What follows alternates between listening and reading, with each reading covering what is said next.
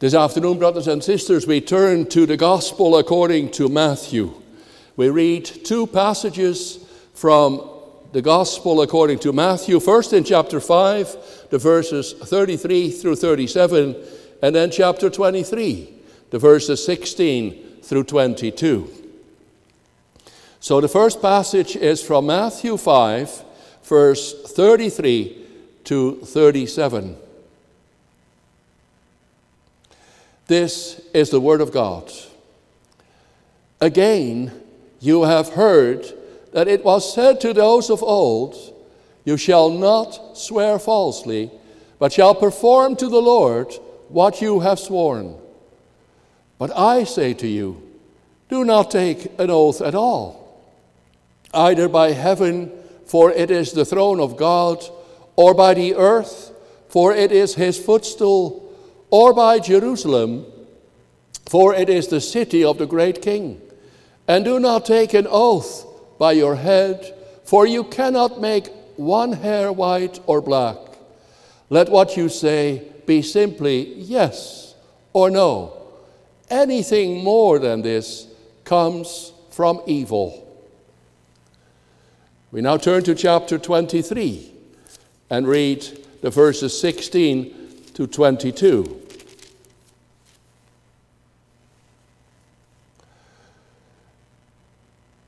Chapter 23, verse 16 Woe to you, blind guides, who say, If anyone swears by the temple, it is nothing, but if anyone swears by the gold of the temple, he is bound by his oath. You blind fools, for which is greater, the gold or the temple that has made the gold sacred?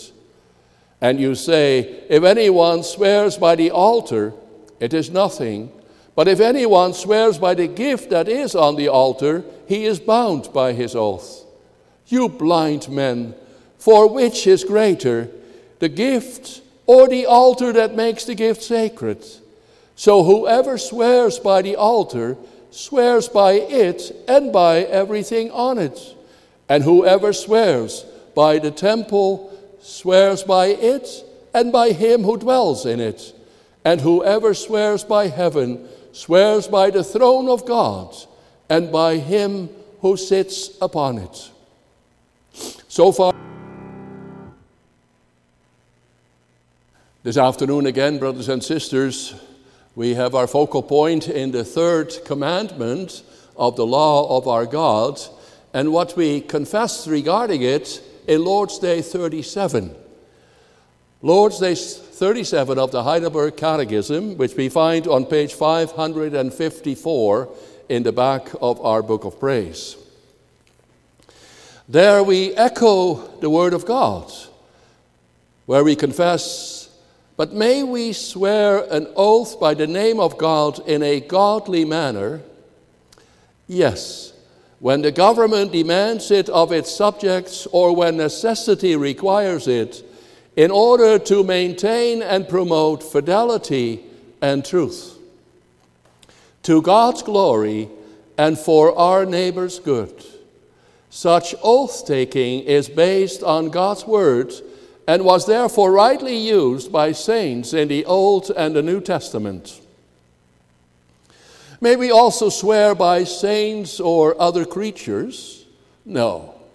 A lawful oath is a calling upon God, who alone knows the heart, to bear witness to the truth and to punish me if I swear falsely. No creature is worthy of such honor. That's Lord's Day 37.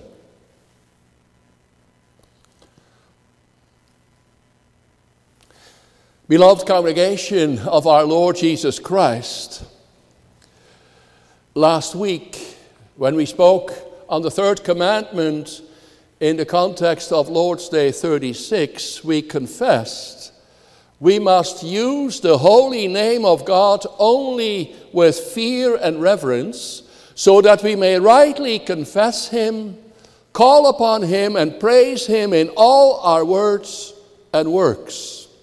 That principle, brothers and sisters, governs our whole life we said.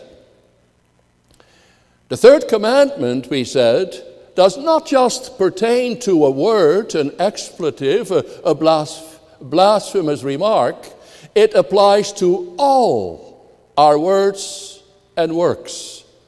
With it, the Lord seeks a life that is honoring His name, while a life that's not lived in fear and reverence to Him is a curse all around. So, if that's how comprehensive the third commandment is, and we dealt with it accordingly, why another Lord's Day on the third commandment? And why one specifically on the matter of the oath? Well, a simple answer to this question, brothers and sisters, could suffice with pointing at the historical background of the Heidelberg Catechism. This was a very important issue in the struggle between the Reformed and the Anabaptists at that time. May we swear an oath by the name of God? That was the question. And since it pertains to the name of God, a Lord's Day was added to the third commandment. Then the Reformed confessed regarding this very question that yes, when it's done in a godly manner, and when the government or the circumstances require it, we may swear an oath to God's glory and for our neighbor's good, as long as you don't swear by saints or other creatures as the Roman Catholics were used to do. However, is the question that simple, really, beloved? Could we therefore not suffice with just mentioning it in a sermon on a combination of Lord's Day 36 and uh, 37, as we do sometimes? Well, the question certainly warrants a special Lord's Day, especially for Reformed people, I should say. For are we not the people who live by the Word and who insist to uphold God's Word? Do we not want to adhere to it as closely as possible? You see, what the Anabaptists stressed in those days is just that point. The Lord Jesus said in Matthew 5, verse 34, But I tell you, do not swear at all. Not at all. The Heidelberg Catechism does not respond to that important argument directly, except perhaps in the matter of swearing by saints or other creatures. There, these words are used in the proof text as a footnote. Of course, for the Lord Jesus also mentions that part in his Sermon on the Mount, chapter 5, verse 35 and following. His rule, however, is do not swear at all. Why did he say that? What did he mean by that?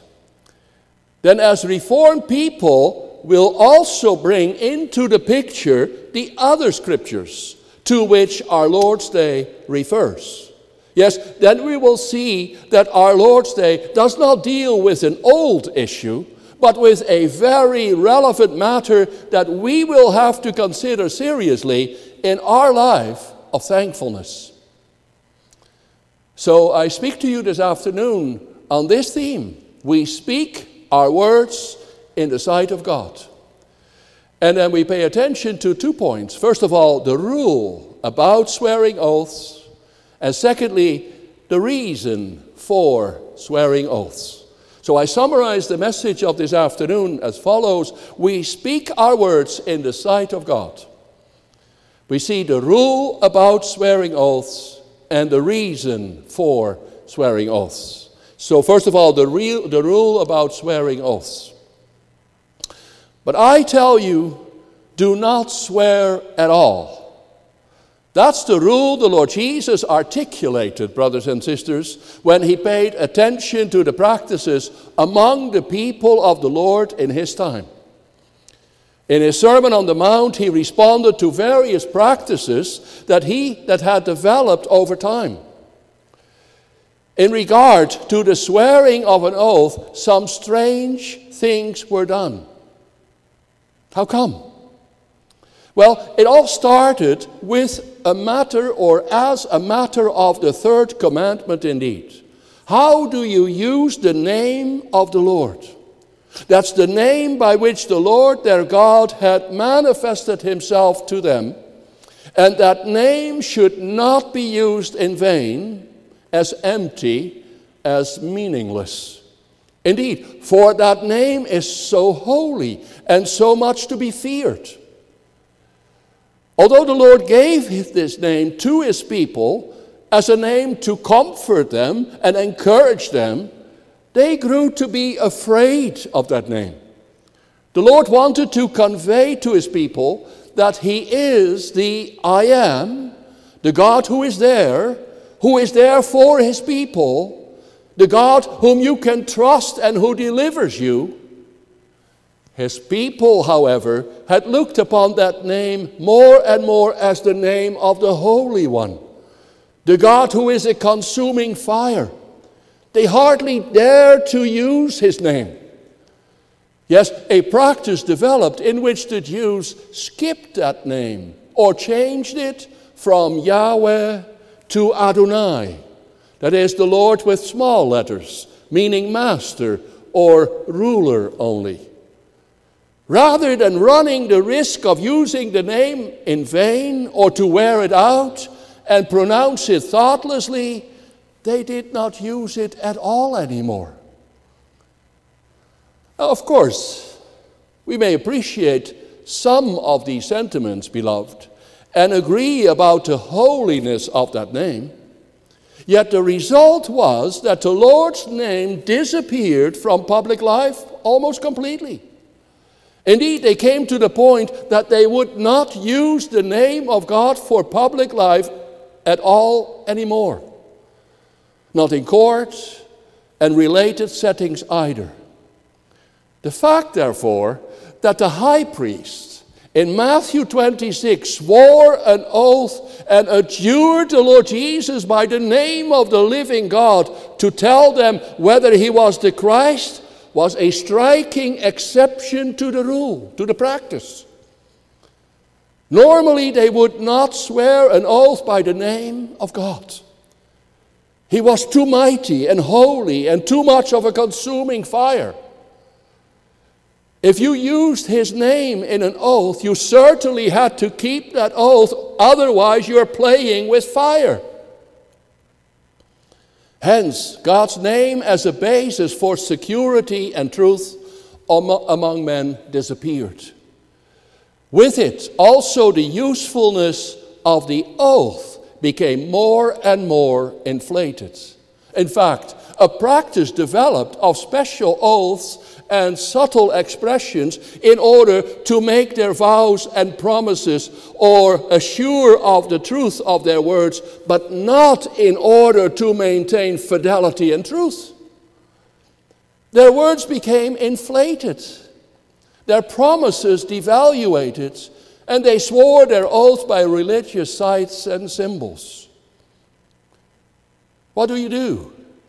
When you don't want to mention the name of God or the name of the Lord, beloved, you mention heaven, where God dwells, or the temple of the Lord, which is his house, or Jerusalem, the city of God.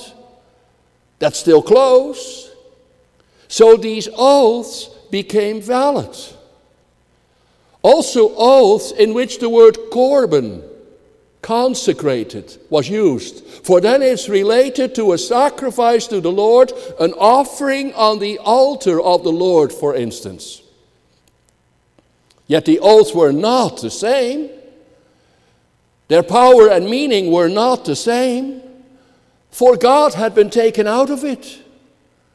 Thus, the people felt less bound to a vow a promise or an oath sworn in that way. Although their initial intention was one of reverence and respect, in the end they dishonored God and excluded Him from their life altogether. That way, their words were no longer reliable, their promises no longer trustworthy, and their oaths a farce. For the Pharisees, the new usage was a compromise with the most pious intentions. Yet to the Lord Jesus, it was a disgrace and a deceptive situation. Then the Lord Jesus, beloved, said, That's not good. You can't do that, for you will still end up with the Lord. You can't get rid of God's presence that easily. He showed the people how they had lost awareness of God's presence completely, as if God is only there when you use His name. Is He not there as well when you mention the heaven in which He dwelt, or the temple in which He is worshipped, or the city that's called after His name? He is there, even when you don't mention His name. Hence, I tell you, do not swear at all. Why not? Well, people who swear want to say, as it were, what I am saying now, I am saying in the sight of God. People who add that to their words convey in that way the weightiness of their words. Like they said in the Old Testament, May God do to me yes, even more severely if I lie or if I don't keep this promise. And they would make the gesture of God beheading them to assure the hearers that God may hold them to it. As if to say that God only hears them say it when they use so strong a formula as if we do not walk and live and speak in the sight of God always. Well, in the Sermon on the Mount, brothers and sisters, the Lord Jesus restores the people of God to the legitimate life in the kingdom of God. In Christ, our life in the sight of God is restored, and the deep meaning of the will of God is restored. He teaches his people to live in the Lord, to pray to the Lord, and to depend on the Lord always. God is everywhere, and we are always close to the Lord with all our words and deeds, and always when we promise something to the Lord or to our neighbor. And then the oath can disappear then the people of the Lord no longer need to resort to its use. Indeed, beloved, that's why the rule, as a rule, we don't swear an oath in the church. For here we live in God's sight together. No, that's not our work or our doing, that's Christ's work. We live in Him and for Him and through Him, and together we obey God's commandments. Christ fulfilled the law for us and in our place, and He gave us His Holy Spirit to give us the mind of Christ and to teach us the life of Christ. Then you learn to love each other, trust each other, and become reliable to each other then your yes will be yes and your no will be no. Then you don't have to resort to all sorts of vague excuses and escapes to get away from your commitments and promises. Then you don't do your own thing, set your own standards, and then you lose your trustworthiness. And we lose the security and safety of the truth in our life together. By the grace of God and through prayer to God and with the Spirit of God, we learn to live in the truth of God. That's the gospel of the kingdom rule, brothers and sisters, as the Lord Jesus proclaims it to the church. And that's wonderful when you can live together that way. It makes you secure in Christ and secure with each other. When you live by this word of God, you will also live by your words given in the sight of God. Then we think of the vows we have made before God and His holy congregation at baptism, public profession of faith, and installation as office bearer. In Christ, we are able to keep those vows. Then we also think of those everyday situations in which we promise to do something for each other, to help or to visit or to pray for each other. Yes, then also our orders, our contracts, and business deals will be kept. But now let's look at the second point the reason for swearing oaths. It's wonderful indeed, beloved, when we don't swear oaths. That's the rule. Let's hear that gospel of the kingdom first. Then the next question is, of course, how well do we apply that rule? How much do we live from these riches of Christ? How strongly does the Word of God impact on our life? How faithfully do we live by the words and vows we have given? We have the Lord for the security of our life and His Word as the source for our life. But how much do we rely on Him or use His Word? Indeed, then we have to confess again to the brokenness of our life to the small beginning also of the new obedience that the holiest have in this life. That's why we need something to maintain and, pro- and promote fidelity and truth. Then we need something that will establish the truth, give security, and create reliability. Yes, we need that even and also in the church. Our Lord's Day mentions it correctly, beloved. Also, the saints in the Old Testament and New Testament have used the oath. The Apostle Paul swore an oath three times in his letters. And when you look them up, you will find examples of circumstances of confusion and slander and ill will. His epistle to the Corinthians, for instance, is a case in point. Paul had made plans and made promises in accordance with these plans, but he could not carry out these plans. That's when people said, This Paul is wishy washy. He says yes and does no at the same time. He's not trustworthy. That's when Paul says, As surely as God is faithful, our message to you is not yes or no. 2 Corinthians 1, verse 18. A few verses later, he again says, I call God as my witness. Paul swears an oath clearly, and you can almost sense the pain it gives him to do so. Among the people of God, in the church of God, this should not be necessary. Yet, he had to. For his authority as apostle of Christ and his message of the faithfulness of God's promises in Christ were at stake. That's why he swore an oath. He had no choice. Necessity required it of him. That's the reason why. Ever since sin entered this world, beloved, the lie has taken root in the world world of God. As a consequence of sin and the lie, the evil and misery resulting from it must be controlled.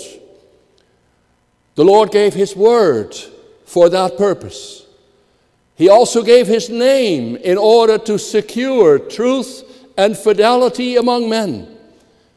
In Deuteronomy 10, He said, You will fear the Lord your God and serve him, hold fast to him and take your oaths in his name. And they did, his people. Abraham did, and Jacob, David and Jonathan, yes, even the people of Israel collectively. In the New Testament, the Lord Jesus did, as we have seen, before the high priest, and Paul, Yes, the letter to the Hebrews mentions that God Himself did. For God is concerned with the truth.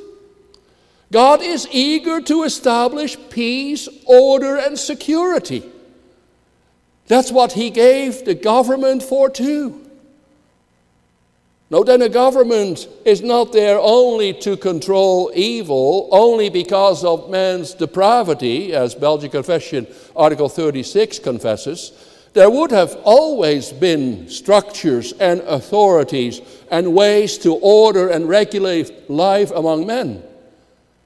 In a sinful society, however, the government too needs to overcome the powers of the lie and establish fidelity and truth.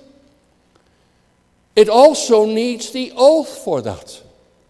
The government, the judge, and the justices of the peace who install people in positions of trust, of authority, of safety, etc., need to know are you reliable, trustworthy? Well, it is in these and similar circumstances of necessity, emergency, and safety, brothers and sisters, that we require the use of the oath. Yes, as we have seen, even in the church, with all its riches and blessings and merits of Christ, we are not always living as richly as we should. However, then we may see the richness and power of the name of God in those situations as well. When this name is used by calling upon the name in the swearing of the oath. It's the only name that gives security, safety, order, and peace. So help me God. That's still the most emphatic expression of our dependence upon the Lord for life and truth and security. Oh, I know, it's on the way out. God's name must be removed from this world ruled by the liar from the beginning. Yet he still is the only one who can restore law and order, peace and security, truth and stability in the midst of a chaotic world. And indeed, we are the people who know and confess this. You see, brothers and sisters, then the Reformed people in the days of the Great Reformation said, Therefore we may use the oath, while the Anabaptists said, We can't. That was not only because they isolated Jesus' words from its context and meaning, ignoring also the other scriptures, but it was even more because they had written off this world, lost in sin. They said that citizens of the kingdom of God have nothing to do any longer with the citizens and government of the kingdom of the earth. Hence, they refused the oath just as they rejected the government, the army, etc. The Reformed, however, knew that this world was God's world, which He loved so much that He gave His only Son to redeem this world. The Reformed confessed the name of God and the name of the Lord Jesus Christ for the redemption of this world, a name that is able above every name to bring deliverance and salvation into this world. Hence, in the light of Matthew 5, we confess, beloved, that in this world we are always living in the sight of God with our words. However, this world still is a broken world, a miserable world, and in it we need this emergency measure of the oath. That's why God has given that authority to the government, as He has given authority to bear the sword. Although the gospel preaches love and the Word of God establishes peace on earth, in the brokenness of this world, we need the sword still too. God also gave that to the government then it is striking that the Anabaptists said about the sword as well that they would not bear them.